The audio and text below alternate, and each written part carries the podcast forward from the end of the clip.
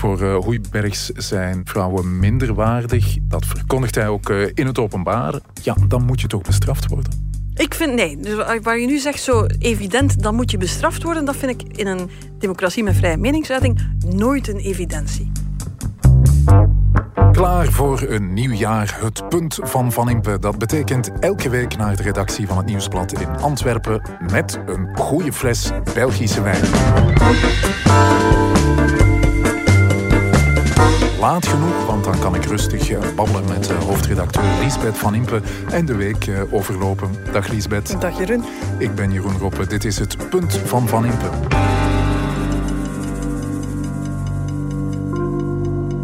Lisbeth, ik wens jou een gelukkig 2022.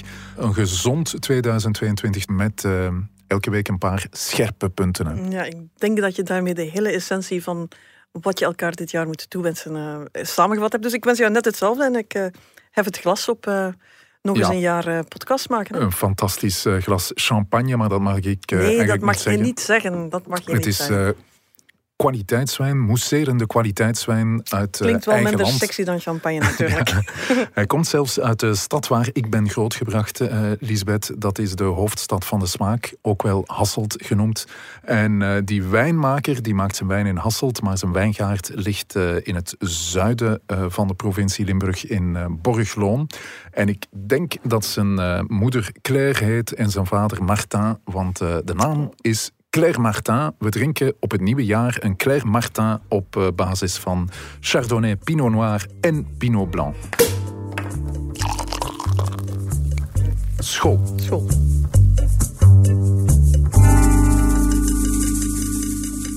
Hey, hey. Het wordt uh, een jaar 2022 waarin we de coronapas ongetwijfeld weer uh, vaak boven zullen halen, zeker. En de vaccinatieplicht, discussie en de golven en de varianten en de cijfers en noem maar op. Ik hoop dat we het niet heel jaar moeten uh, over spreken, maar ja, het kondigt zich toch aan als een thema voor de komende weken en maanden. Ja, je zal er toch een paar punten over moeten maken, denk ik, uh, Lisbeth. Maar voorlopig gaan we het over andere dingen hebben. Ja. En waar hebben we het vandaag over? Wel, ik denk dat we een beetje moeten de draad opnemen waar we hem hebben laten liggen vlak voor kerstmis. Met die federale regering die een beetje in de problemen zat. Uh, de moeilijke verhoudingen tussen die partijen. En dan een beetje buiten het zicht van de Vlaming is daar een herschikking, een verschuiving binnen de Waalse regering gebeurd, die eigenlijk voor Alexander de Croo niet echt goed nieuws is. Dus we zullen het jaar moeten beginnen zoals we het geëindigd zijn met uh, GLB, ja. uh, de MR-voorzitter uh, Boucher. Want dat is de man die die herschikking heeft doorgevoerd in de Waalse regering. Hij heeft iemand vervangen en daardoor zijn eigen positie versterkt. Versterkt, en dat is iets waar de rest zich bij in de haren krabt en zich heel veel zorgen over maakt. Dus daar moeten we het over hebben. Over wie gaan we het nog hebben? wel, ik denk dat we de discussie van de kerstvakantie, die van de kerstfeesten en de nieuwjaarsdissen en alles ertussen. Um, wat was dat met Jeff Hoeibergs? Ik denk dat we het daar toch ook nog eens moeten over hebben. Want die discussie blijft ook uh, blijft doorgaan. Hè. Het is intussen echt tussen politici, opiniestuk tegen opiniestuk. Uh, je zou je kunnen afvragen wat uh, Jeff Hoeibergs gedaan, Hoeibergs gedaan heeft om dat allemaal te verdienen. Ja, de man met wel erg grote mond, daar hebben we het over. En dan hebben we het ook nog over een artiest. Hè. Ja, Stromae, zijn opgemerkte passage. Ook daarover wordt gediscussieerd, dus daar gaan we op het einde van de uitzending nog even op terugkomen. Wij zijn klaar voor het eerste punt van Van Impe op nieuwsblad.be en op de bekende podcastplatformen. Laat ons nooit vergeten dat we het sterk staan als we omzien naar elkaar. Als we samenwerken en solidair zijn. Want het komende jaar gaan we nog moeilijke momenten kennen. Als we ondanks al onze verschillen menselijkheid en respect voorop stellen, mildheid en wederzijds begrip, dan is zoveel mogelijk. Als we alle positieve krachten bundelen, dan kunnen we heel veel aan. Ook een gelukkig nieuwjaar trouwens vanwege de premier Alexander de Croo. Als uh, hij het over zijn eigen regering heeft, zou het wel eens wishful thinking kunnen zijn ik, wat hij zegt. Hè? Als ik de quote daarnet hoorde, dan had ik bijna amen gezegd op het einde. het klinkt een beetje als uh, de preek op kerstavond voor de mensen van goede wil. Ja, maar het is een pastoor die in zijn kerk heel weinig mensen van goede wil lijkt uh, te hebben zitten. Ja, dus, dat is de uh, koning trouwens die dat doet. Hè. Een kerstboodschap. Uh, naast de kerstboom en het Heel lang geleden was het de directeur-generaal van de openbare omroep die dat deed. De Daar koning heeft die traditie voor. overgenomen. En nu probeert Alexander de Croo het een beetje, maar ja, je voelt vooral hoe lang een jaar duurt als je die speech hoort. Ik denk dat hij een jaar geleden ongeveer iets gelijkaardigs aan het zeggen was. Toen zaten we nog in het uh, allemaal samen, het, uh, de ploeg van 11 miljoen, noem maar op. Uh, toen pakte dat nog een beetje. Vandaag denk je een beetje van... Ja, nee, nee. we gaan uit een ander vaatje moeten tappen. Met dit soort discours geraken we er niet meer. En dan kan je alleen maar vaststellen dat er op dit moment nog geen alternatief is. Je krijgt ja, dezelfde voorgekoude platitudes die herhaald worden, maar waar je voelt dat de tractie ervan bij de bevolking, bij de brede samenleving, een heel stuk kleiner geworden is. Ja, de premier heeft een probleem. Jullie hebben hem geïnterviewd in het uh, Nieuwsblad. Zag ik een groot interview met uh, Alexander de Croo. Wat voor indruk gaf hij? Uh, pinnig. Um, je hebt die, die eindejaarsinterviews, dat is zo een van die dingen die een premier moet doen. Het is kerstvakantie, hij kan even de riem wel afgooien, maar hij blikt eens terug op het jaar, presidentieel, premierachtig. Uh, dat zou eigenlijk niet zo lastig mogen zijn. Uh, dat is zo, ja, daar kan je dan even boven, boven het gewoel gaan staan en, en, en terugblikken.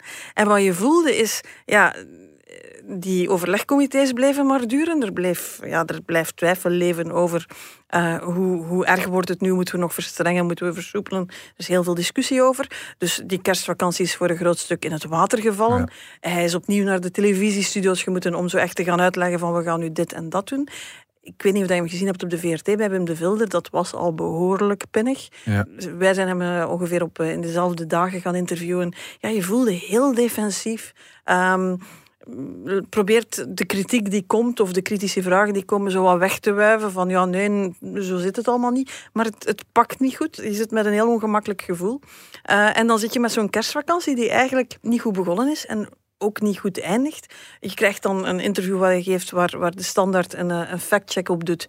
En eigenlijk moet concluderen dat hij daar iets gezegd heeft dat niet klopt. ging over... Ja, hij zei, het ging over uh, vaccinatie. En... De mate waarin het uh, beschermde en, en hoeveel... Hij had er een heel concreet getal opgeplakt. Hoeveel ja. minder kans je had om uh, door te geven en dergelijke dingen meer. Dat blijkt dan niet te kloppen. Ja, voor een voor een premier die op alle fronten moet vechten, ook tegen fake news, tegen groepen die het niet goed voor hebben, wordt het natuurlijk heel pijnlijk als je zelf op een fout en op foute informatie betrapt wordt. Daar gaat de tegenstand dan weer mee aan de haal. En ja. ja dan, dan zit je een beetje een straatje zonder eind. Alexander de Croo zit in het defensief. Er is ook, las ik in de kerstvakantie, um, heel veel kritiek vanwege de partners in de regering onder meer over de methode de Croo. Ja, ik heb ook wel wat politici gezien in de, in de kerstvakantie. En je voelt dat daar, ja, de, de, de sfeer binnen het kernkabinet, binnen de ministerraad, onder het vriespunt. Er wordt heel hard, bikkelhard op elkaar ingehakt. Niemand neemt het voor een ander op. Ook de premier laat lang begaan. Grijpt dan wel in als het echt te erg wordt. Maar intussen ja, is de schade alweer gebeurd. En je krijgt daar algemeen het gevoel ik heb aan verschillende politici gevraagd van ja, wat krijgt die regering het komende jaar nu eigenlijk nog klaar? En dan voel je dat daar toch heel grote... Iedereen probeert zo nog wel iets... Daar kunnen we misschien nog wel iets doen, daar kunnen we misschien nog wel iets doen. Dat pensioendossier, misschien kan er wel iets. Tegelijk weet iedereen dat als het over grote dossiers gaat, dat je daar onmiddellijk blok PS versus blok MR gaat krijgen. Dat je in een, een sfeer zit waarin niemand elkaar iets gunt en waar je op dit moment met een premier zit die daar geen greep op krijgt, die dat niet in een andere plooi kan leggen. En dus ja, dat is uh, heel kort samengevat een probleem. Ja, je hebt het daar over PSMR, de twee uh, grote Franstalige blokken die tegenover elkaar staan. En uh, dat uh, liberale Franstalige blok, de MR, zou nog wel eens een, een stuk scherper kunnen worden de komende maanden. Hè? Want Georges-Louis Boucher, de voorzitter van de MR, die heeft zijn positie versterkt. Uh, ja, normaal gezien dingen die in de Waalse regering gebeuren, dat, dat bevindt zich zo'n beetje in de periferie. Uh, dat is niet hetgene waar we allemaal van wakker liggen. Maar de ministerwissel die daar gebeurd is, dus een van de veteranen van de MR, een van de zwaargewichten, uh, minister Krukke, die ook regelmatig botste met Boucher, die gooit eigenlijk de handdoek in de ring, die gaat naar het grondwettelijk hof en hij wordt vervangen door de totaal onbekende, ik moet even spieken, Adrien Dolimon, um, ergens uit de, de OCMW-raad van ik heb het moeten opschrijven, want ik slag er maar niet in om het te onthouden. Ham sur Nalin, een, een, een dorpje in, in Henegouwen. Uh, de man wordt gecatapulteerd naar uh, het, het, departement begroting in de Waalse regering.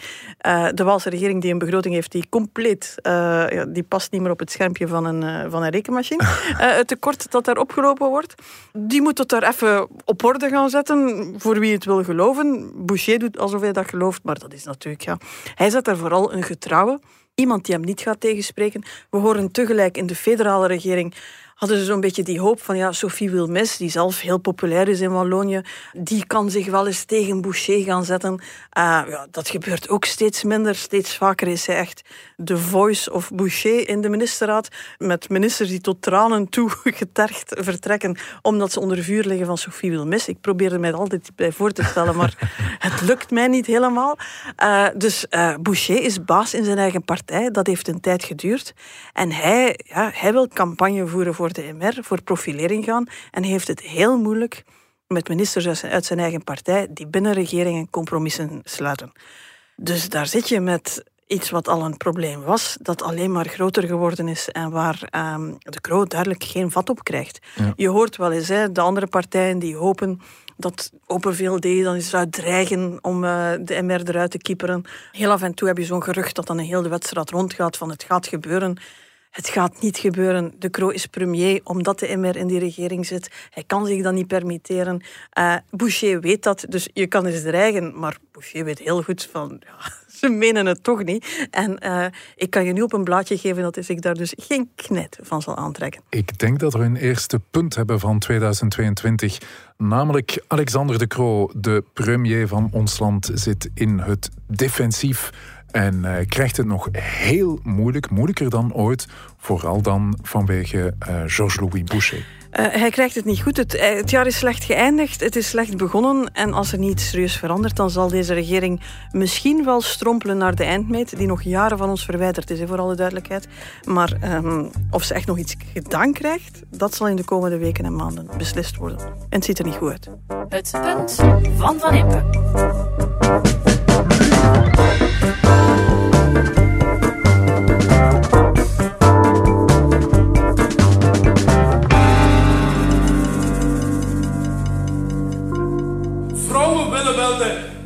Privileges van de mannelijke bescherming en het mannelijke geld, maar ze willen wel niet meer hun benen open doen.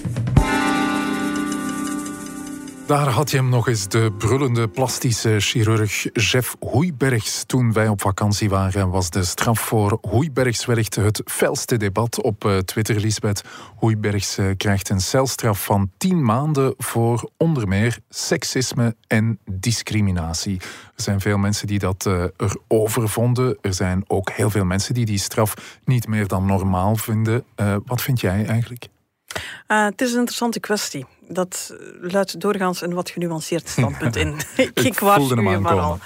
Um, de strafmaat moet ik zeggen, tien maand, de helft effectief, uh, vijf jaar ontzettend burgerrechten, um, dan ook nog een geldboete als ik het goed heb. Ik moet zeggen dat ik daar toch ook even bleef aan haperen. Uh, we zien hier op de krant heel veel veroordelingen passeren. Die gaan, eh, zeker als het gaat over seksuele delicten, heb je vaak het gevoel van, ja, dat is toch wel aan de lichte kant. In dit geval dacht ik van, ja, dat is behoorlijk stevig. Ja, de um, gevangenis in, dat, uh, dat, dat hoeft De facto gaat hij niet, niet naar de gevangenis natuurlijk. Hè. De celstraffen van die tijd, vijf, vijf maanden effectief, dat wordt normaal gezien niet, uh, niet uitgevoerd. Maar het is wel heel stevig, want je zit op wat ik een van de, de interessantste, maar ook moeilijkste debatten vind. Vrijheid van meningsuiting is een hoog goed. Dat is bijzonder belangrijk. Dat is, dat is een, een funderend principe van onze samenleving. Die is nooit absoluut, die moet je begrenzen, maar iedere begrenzing moet je blijven over discussiëren. Daar, daar, ja, daar kan je niet makkelijk van zeggen, het staat mij niet aan, dus het mag niet gezegd worden. Laten we de discussie eens voeren. Uh, vrije meningsuiting, zeg je zelf, betekent niet dat je zomaar alles mag zeggen. Uh, wat uh, Jeff Hoeibergs zegt, dat... Ja, dat, dat gaat wel heel ver. Hè? Ja, er zitten zelfs een aantal dingen in. op een bepaald moment dreigt hij daar eigenlijk uh, wat, ik, wat ik bijzonder ranzig vind. Een, een, een, een klasgenootje van zijn zoon, uh, minderjarig uh, af. Hij wil die met een paar mannen gaan opwachten, haar Ja. van haar fiets trekken, haar uh, kabasje in, in, in brand steken, haar tegen de grond smijten. Ja, Lisbeth, dat je daarvoor gestraft wordt, Ja. is toch niet meer dan normaal? Maar daar heb je dus geen seksismewet voor nodig. Dat is, dat is bedreiging. En daar moet ik eerlijk gezegd zeggen, het is terecht dat hij veroordeeld is. Dat, allee, dat kan je niet meer afdoen als je doet, je doet die uitspraken in een publieke ruimte voor een publiek dat zich hopelijk zit, af te vragen. Het was het Katholiek Hoogstudentenverbond, geloof ik, uh, waarom ze daar zo hard mee gelachen hebben. Dat is helemaal niet grappig. Dat, je zal maar, maar ouder zijn van, van, van, van, van zo'n jong meisje die dat over zich heen krijgt. Daar mag je als rechter nou ja, daarvoor hebben we rechtbanken, om te zeggen van dit gaat niet. Ja, daar had je dus de seksismewet niet voor nodig. De seksismewet was wel nodig om uh, de uitspraken uh, te bestraffen die bijzonder denigrerend zijn voor uh, vrouwen. Hè. voor Hoeibergs zijn vrouwen minderwaardig. Dat verkondigt hij ook. Honden, inderdaad, allee, bedoel, het ja. is... Dat verkondigt hij ook in het openbaar. ja, dan moet je toch bestraft worden. Ik vind, nee, dus waar je nu zegt zo evident, dan moet je bestraft worden, dat vind ik in een democratie met vrije meningsuiting nooit een evidentie. Je kan daar kwaad over zijn. Je kan zeggen, ik ga die mensen nooit meer uitnodigen. Ik ga daar zeker geen plastische chirurgie bij gaan zoeken. Ik ben tegen die mens. Ik ga dus nooit voor de deur gaan roepen dat een... Dat een uh, dat ik er heel hard tegen ben. Ik probeer nu zelf geen verwijtende eter in te sturen. Uh, je kan van alles doen. Het is nooit evident om te zeggen, je mag dat niet zeggen en als je het zegt, kan je ervoor vervolgd worden. Dus daar begrijp ik voor een stuk de criticassers. De seksismewet ligt eigenlijk al onder vuur uh, sinds hij ongeveer gestemd is. Uh, van ja, moeten we dit nu echt juridisch bestraffen? Ik ben ook absoluut ervan overtuigd dat je een aantal van die dingen maatschappelijk met debat en tegenstelling en afkeuring en noem maar op gaat moeten oplossen, maar niet met veroordelingen en rechters. Juridisering van ieder maatschappelijk probleem is een probleem. Ja. Goed. Wat je nu ziet is wel een beetje een uh, cynisme aan de andere kant, waarbij nu plots een soort van absoluut recht bepleit wordt. Iedereen zegt natuurlijk, doet heel hard zijn best om zich te distancieren van Hoeibergs. Vlaams Belang doet dat, uh, Bart ja. de Wever doet dat in zijn Niemand opiniestukken. is het uiteraard eens met ja, zijn maar uitspraken. Volgens het beroemde woord van Voltaire, uh, ik ben het grondig met u oneens, maar ik zal sterven om uw recht te verdedigen om het te zeggen. Ja, dan denk ik, dat is ook een beetje makkelijk. Je voelt daar ook, afhankelijk van de boodschapper, willen de kampen nog wel eens switchen. De, de seksismewet is er gekomen naar aanleiding van een reportage Femme de la Rue, waar iemand aantoonde, een jonge vrouw aantoonde met een reportage dat ze in, op straat in Brussel regelmatig verwensingen, beledigingen, discriminerende opmerkingen te horen kreeg. Je hebt wel eens een imam die zich te buiten gaat aan discriminerende opmerkingen en dan voel je dat het kamp dat vandaag een beetje met dichtgeknepen neus Hoeibergs aan het verdedigen is, dat plots dan die vrijheid van meningsuiting, als het dan gaat over een, over een moslim bijvoorbeeld, dat dat een heel stuk relatiever wordt en dat ja, dan veel dat makkelijker. vroeg ik mij ook af. Uh, mocht uh, chef Hoeibergs uh, Ali Daoud heten, was de commotie dan even groot geweest? Waarschijnlijk wel, maar in omgekeerde kampen. Degenen die vandaag zeggen van de vrijheid van meningsuiting, daar mag je niet aan raken, zouden dan veel makkelijker zeggen van ja, dit mag toch niet gezegd worden en we moeten toch duidelijk maken dat dat in onze samenleving onaanvaardbaar is. En omgekeerd, degenen die nu zeggen van ja, maar ja, die seksismewet is heel goed, die zouden dan misschien zeggen van ja, oh, toch voorzichtig zijn, vrijheid van meningsuiting is belangrijk, we moeten toch ook culturele verschillen weten te appreciëren. Ja, je wordt er soms een beetje cynisch van als je ziet hoe makkelijk de position switch gemaakt wordt tussen de verschillende kampen, afhankelijk van wie er in de vuurlinie ligt. Ja, de politiek is uiteraard gesprongen op, uh, op die uitspraak bij de NVA, de grootste politieke partij, waren er verschillende geluiden. Europees parlementslid Kanko zei heel uh, goed die uitspraak. Voorzitter De Wever die zei, ja maar wacht even, laakbaar, dat is iets anders dan strafbaar. Ja, het is duidelijk een, een, een discussie waar de Wever zich wil op profileren. Hij had al drie jobs. Ik heb de indruk dat hij intussen voor een vierde ambieert. Hij wil weer columnschrijver worden. Er kan weer niks passeren of hij, heeft twee pagina's klaar voor in de krant. Um, en dus het was de hele uiteenzetting waar je... Ik zeg het, waar goede argumenten in zitten, maar waar je af en toe wel denkt van... Ja, ik heb je toch ook al andere dingen horen zeggen. En wat je daar voelt, het, het, het, gevecht wordt op het scherp van de snee gevoerd. Uh, het is eigenlijk het in vraag stellen van internationale um, uh, mensenrechten, uh, internationale instellingen. Dingen als UNIA, of het Instituut voor de Gelijkheid van Mannen en Vrouwen, instellingen die we in het leven geroepen hebben om seksisme en racisme en discriminatie te bestrijden. Eigenlijk is het de frontale aanval op al die instellingen. Die zouden allemaal proberen ons uh, ja, dingen op te leggen die we eigenlijk niet willen. Dat zou zich buiten de democratie uh, stellen. Terwijl de simpele waarheid is dat de meest consistente kritiek die ik gehoord heb uh, over die uitspraak Goeibergs is die rechters hebben de wet toegepast. De wet zelf, daar kan je over blijven discussiëren, die is misschien niet degelijk gemaakt. Wel, dan denk ik, dan is het simpel. Hè? Terug naar het parlement, terug de debatten open, terug een meerderheid gaan zoeken. Uh, het, het, het, maakt mij niet uit. Je kan over. Dit is een debat dat je moet blijven voeren. Als die seksismewet niet goed geschreven is, maak hem dan beter. Hè? Ja. Je bent politicus, je bent verkozen. Als er nu één ding is dat ze kunnen doen, is het dat wel. Ik denk dat je verschillende punten gemaakt hebt, uh, Lisbeth. Een eerste. Uh, de straf was wel heel streng, maar de rechters die uh, passen nu eenmaal de wet toe. De seksismewet, weg ermee? Nee, blijven over debatteren. Er zitten goede dingen aan ook. En uh, seksisme gaat niet vanzelf weg. Dus je moet ook wel blijven discussiëren over hoe je dat aanpakt. Maar ik heb je van het begin gezegd, ja, ik kan hier geen makkelijk een zwart-wit nemen. Ik vind dit, dit is een soort debatten waar je moet blijven afwegen. En in dit geval, ik begrijp iedereen die zegt, er wringt iets. Maar ga wel op zoek naar hetgene wat er precies wringt. En probeer niet alles op één grote mesthoop te gooien. We zullen moeten blijven strijden tegen racisme, tegen discriminatie, tegen seksisme. Als er één ding bewezen is, die problemen gaan niet vanzelf weg. Hoe je dat doet, daar moet je een democratie over blijven discussiëren. Het punt van Van Impe.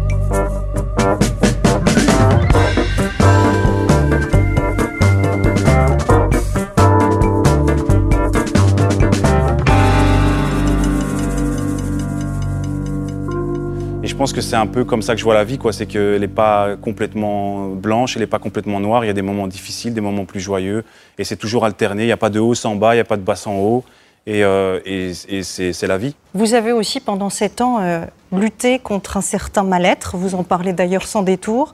Dans vos chansons, vous parlez aussi beaucoup de solitude.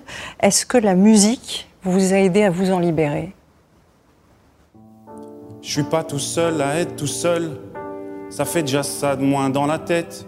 Et si je comptais combien on est? Beaucoup. Tout ce à quoi j'ai déjà pensé. Dire que plein d'autres y ont déjà pensé.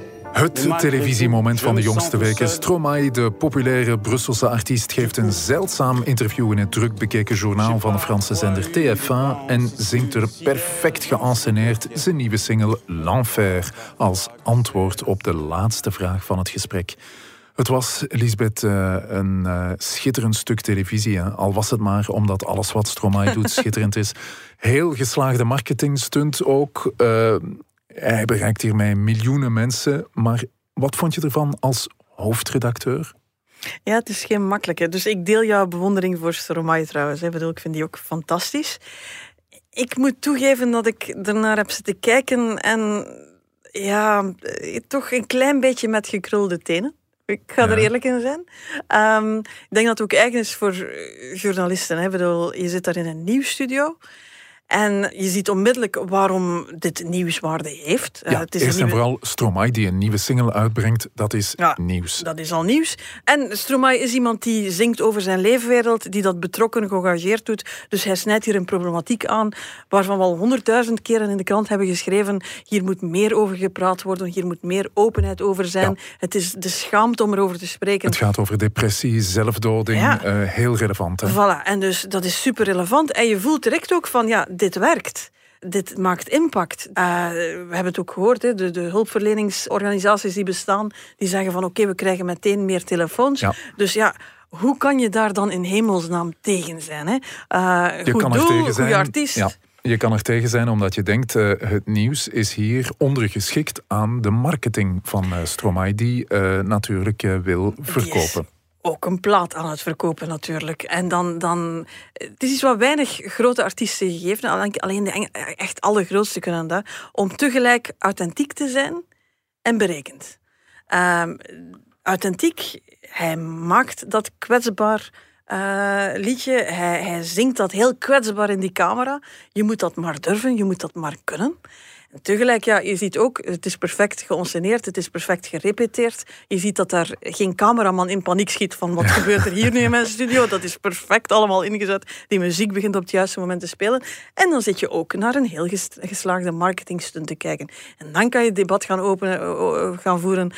Ja, is een journaal, een, een nieuwsuitzending, Is dat dan wel Daar de dan de juiste, juiste omgeving? Ja. Is dat eh, de juiste plaats voor dit soort eh, stunts? Dat is, dat is de vraag. ja. Ik ben daar eh, trouwens zelf. eh, je zag nu, waren een aantal mensen die zich daar heel hard over aan het opwinden waren. Van uitverkoop van de journalistiek en dit is pure marketing. Ehm, laten we eerlijk zijn, journalistiek, een journaal, een krant. doet wel heel veel verschillende dingen. Ja, we doen de kritische interviews. Ja, we doen de, de, de, de onderzoeksjournalistiek.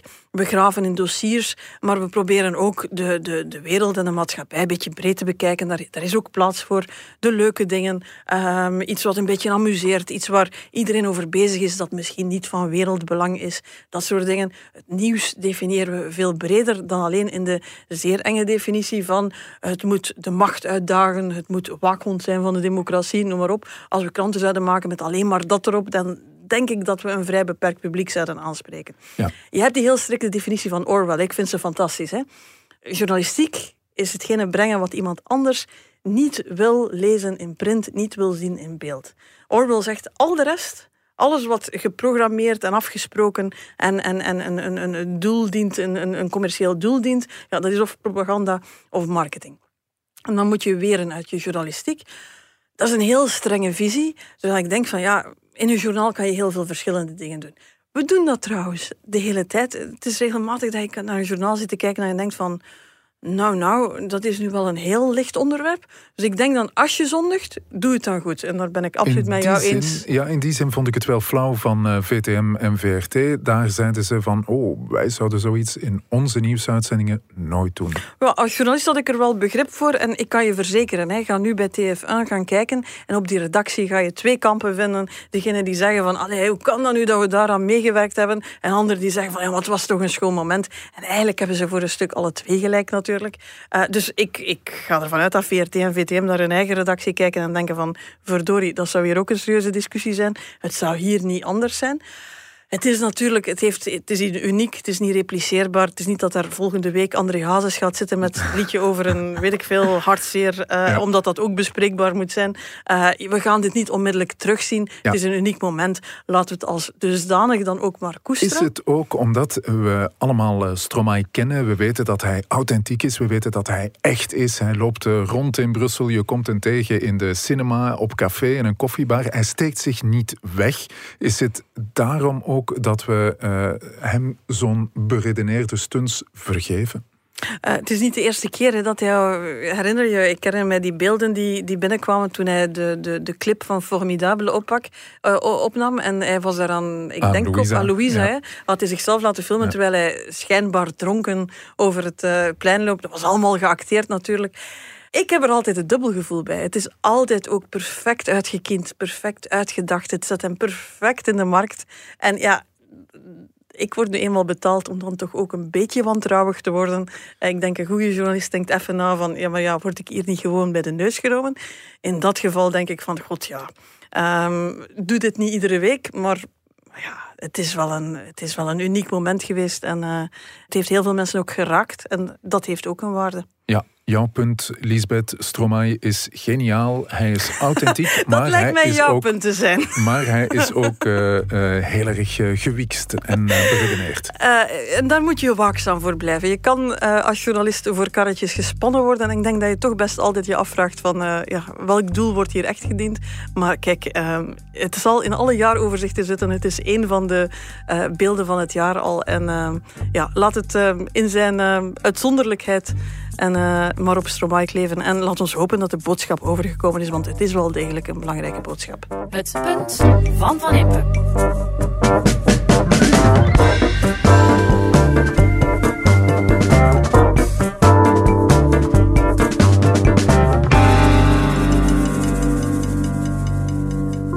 Zit je zelf met suïcidale gedachten? Bel dan zeker 1813 of ga naar zelfmoord1813.be.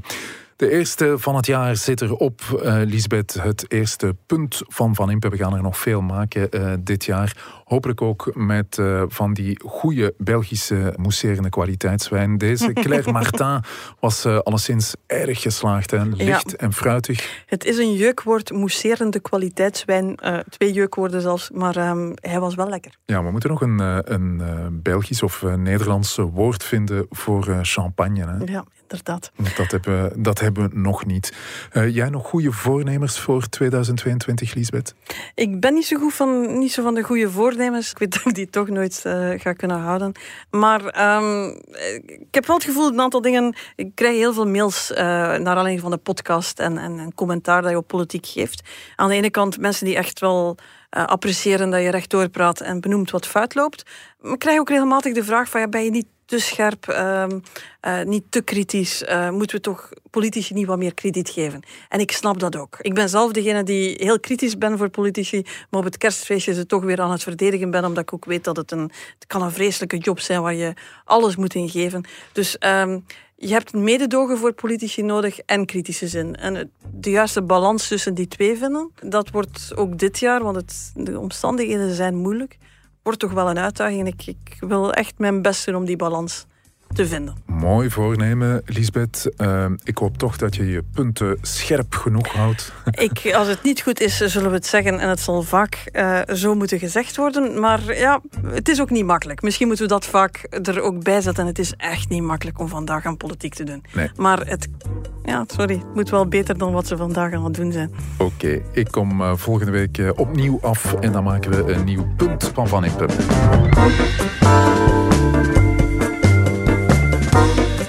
Was het punt van Van Impe, een podcast van het Nieuwsblad. Je hoorde de stemmen van hoofdredacteur Lisbeth Van Impe en van mezelf, Jeroen Roppe. Dank aan de VRT voor de audio, aan Pieter Schevers voor de muziek en aan Pieter Santens van House of Media voor de montage. De productie was in handen van Bert Heijvaart. Tot het volgende punt van Van Impe. Beluister vanaf zaterdag zeker de nieuwe podcast van het Nieuwsblad. Seks verandert alles met relatietherapeute Rika Ponet en met Johan Terrein.